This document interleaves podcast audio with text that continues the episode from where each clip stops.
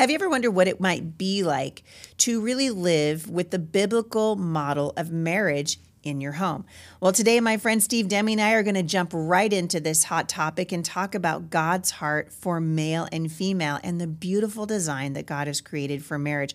We're also going to offer some encouragement to those of you who are raising teenagers and maybe you haven't put the time in that you wished you would have years ago discipling your children in the Lord. Steve's going to encourage you that it's not too late. With God's help, Steve has been seeking first the kingdom since graduating from Grove City College and Gordon Conwell Theological Seminary. He's the creator of Math-U-See and the founder of Building Faith Families. And I know you're going to love this conversation with him. This is the Heidi St. John podcast. Stick around. I think you're going to be encouraged. You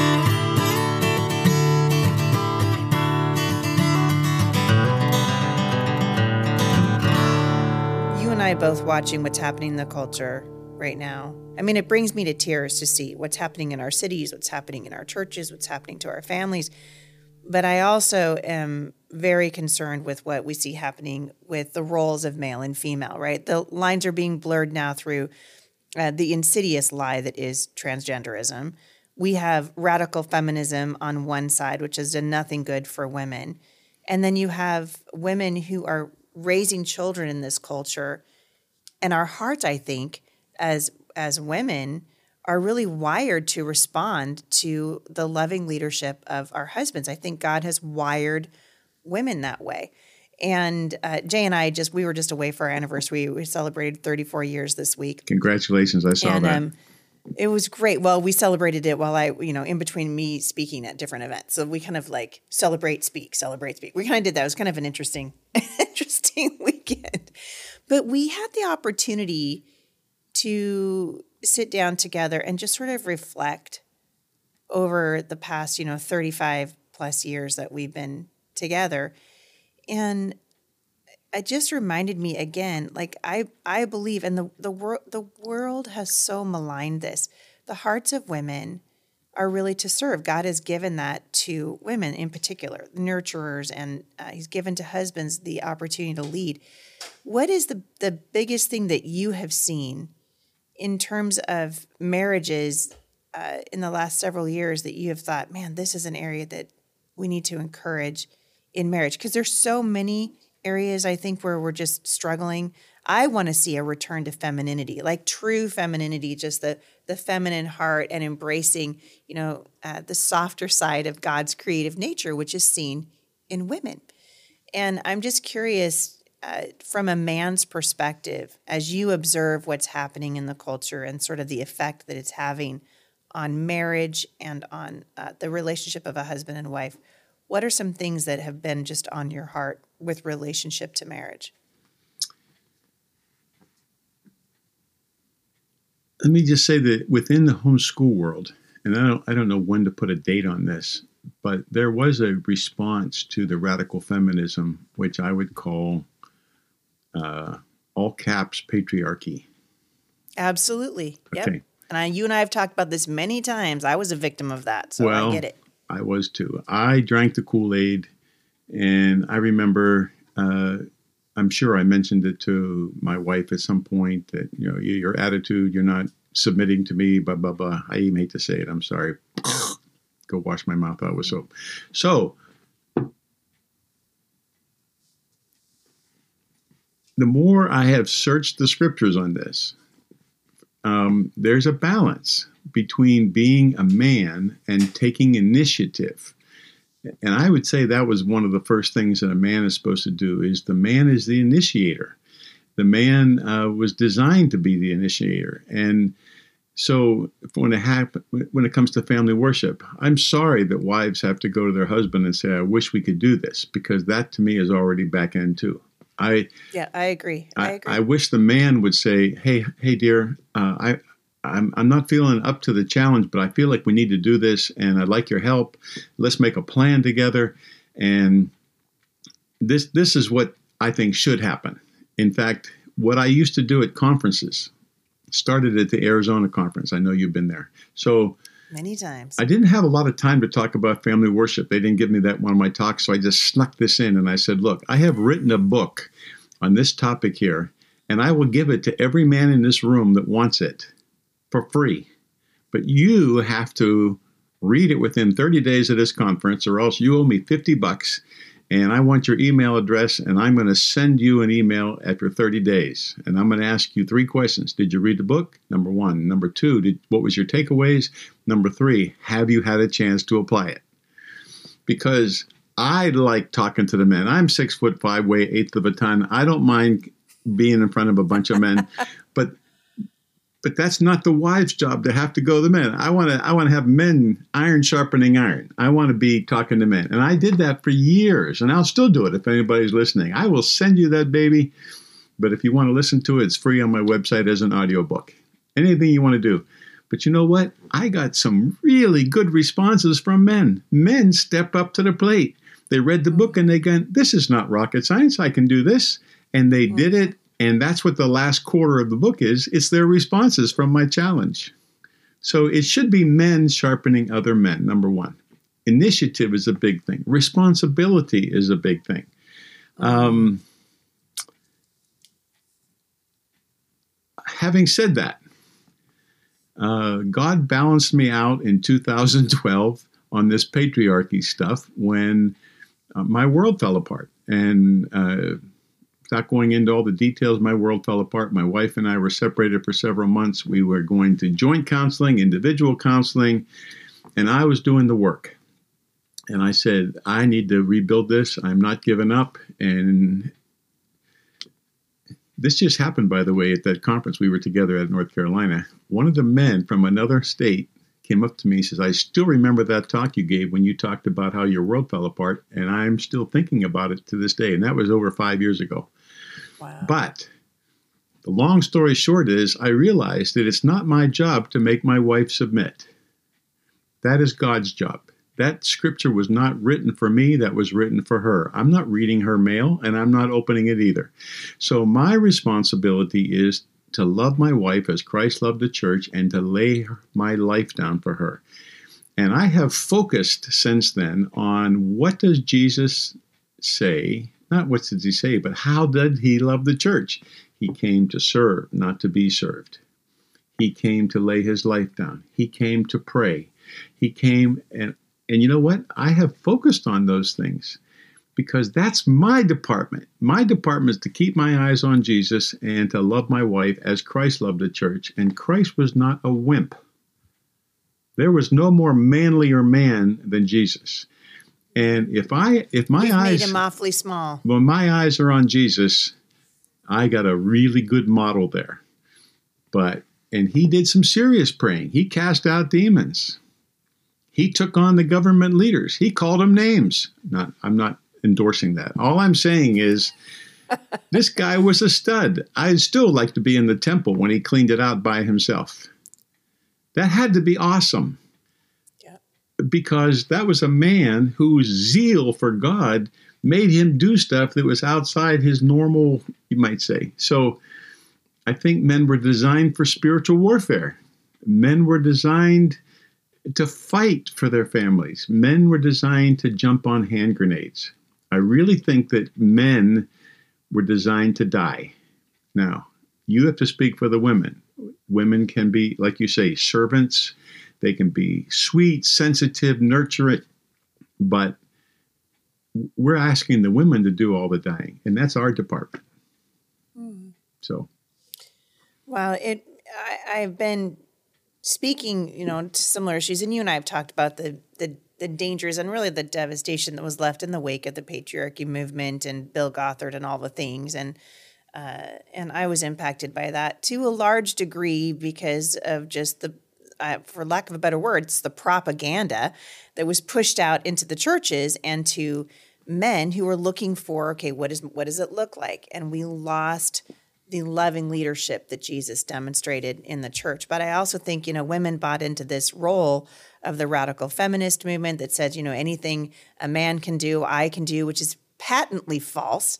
Uh, it's patently false. God has created us different. We have different roles you know, I spent a lot of time learning as a young wife what does it mean to respect my husband. I think a lot of women really struggle with what it looks like. And it turns out that God in His Word, the Creator God, knows men and women very, very well. He said, Husbands, love your wives. A, a woman needs to be loved and nurtured, and she needs to know she is protected and provided for.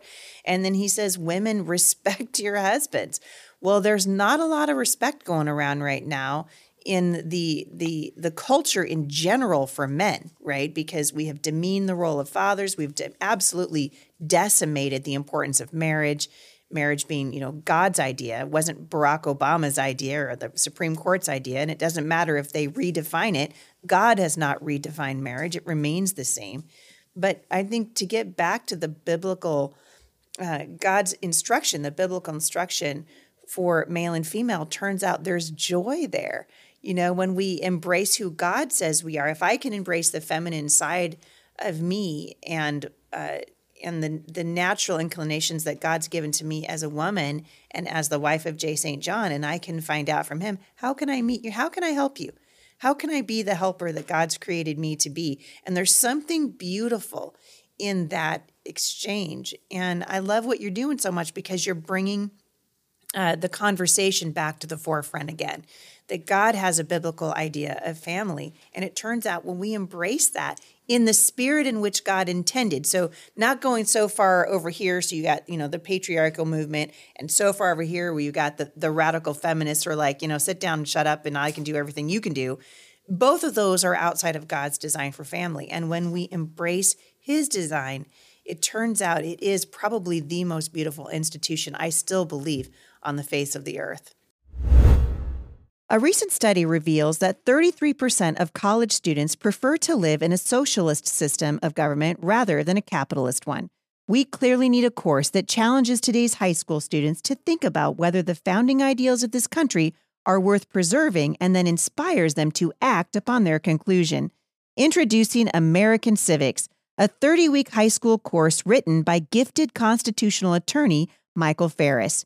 In American Civics, Mr. Farris will guide your student to a deeper understanding of America's founding principles, the mechanics of government and lawmaking, and the Constitution that makes our system of government possible. If you want to help preserve freedom in America, enroll your student in this 30 week full credit self directed course at luminn.com and use the coupon code Heidi for 10% off today.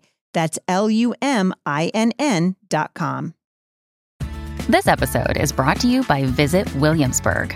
In Williamsburg, Virginia, there's never too much of a good thing. Whether you're a foodie, a golfer, a history buff, a shopaholic, an outdoor enthusiast, or a thrill seeker, you'll find what you came for here and more. So ask yourself, what is it you want? Discover Williamsburg and plan your trip at visitwilliamsburg.com. Yeah. And I'll, I'll just go from my perspective. That's also my job to go to my wife and say, How can I build you up? Mm-hmm. How can I encourage you? How can I help? Because he came not to be served, but to serve. Yes. And, yeah. and and he told his disciples. Now I have no trouble believing that they had an argument on who was the best disciple. That that just cracks me up when I, when I read that. And I talk about that to men. I said, you know, right, right. if you get ten men, you're going to have some kind of contest about something. Okay. and so I said, I like what Jesus said. He didn't say that was a stupid argument. He basically said that's a really good discussion to have because it's called testosterone. And I put it in you when I made you. And you're supposed to want to be number one. You're supposed to want to win. But in my kingdom, I got new rules. In my kingdom, the best servant wins. So if you want to be the best husband and the best spiritual leader in your home, you work on being the best servant. So again, that flip flops the patriarch stuff, but it does. It, but yeah. I just like and Jesus was with men. He chose 12 men to pour his life into. And that that's a model. But yeah.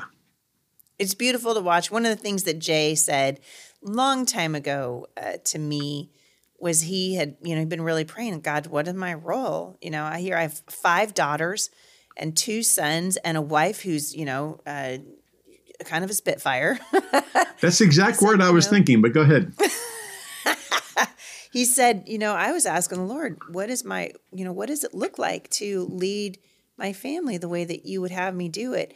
And he said, I felt like the Lord just sort of downloaded this into my heart. Like your job is to develop, to help the the the people in under your authority in your home become the men and women that I have created them to be. You get to steward this. And you can either steward it well through encouragement and opportunity, you know, to give opportunity for development, to see how can I help you. I mean, people are often surprised.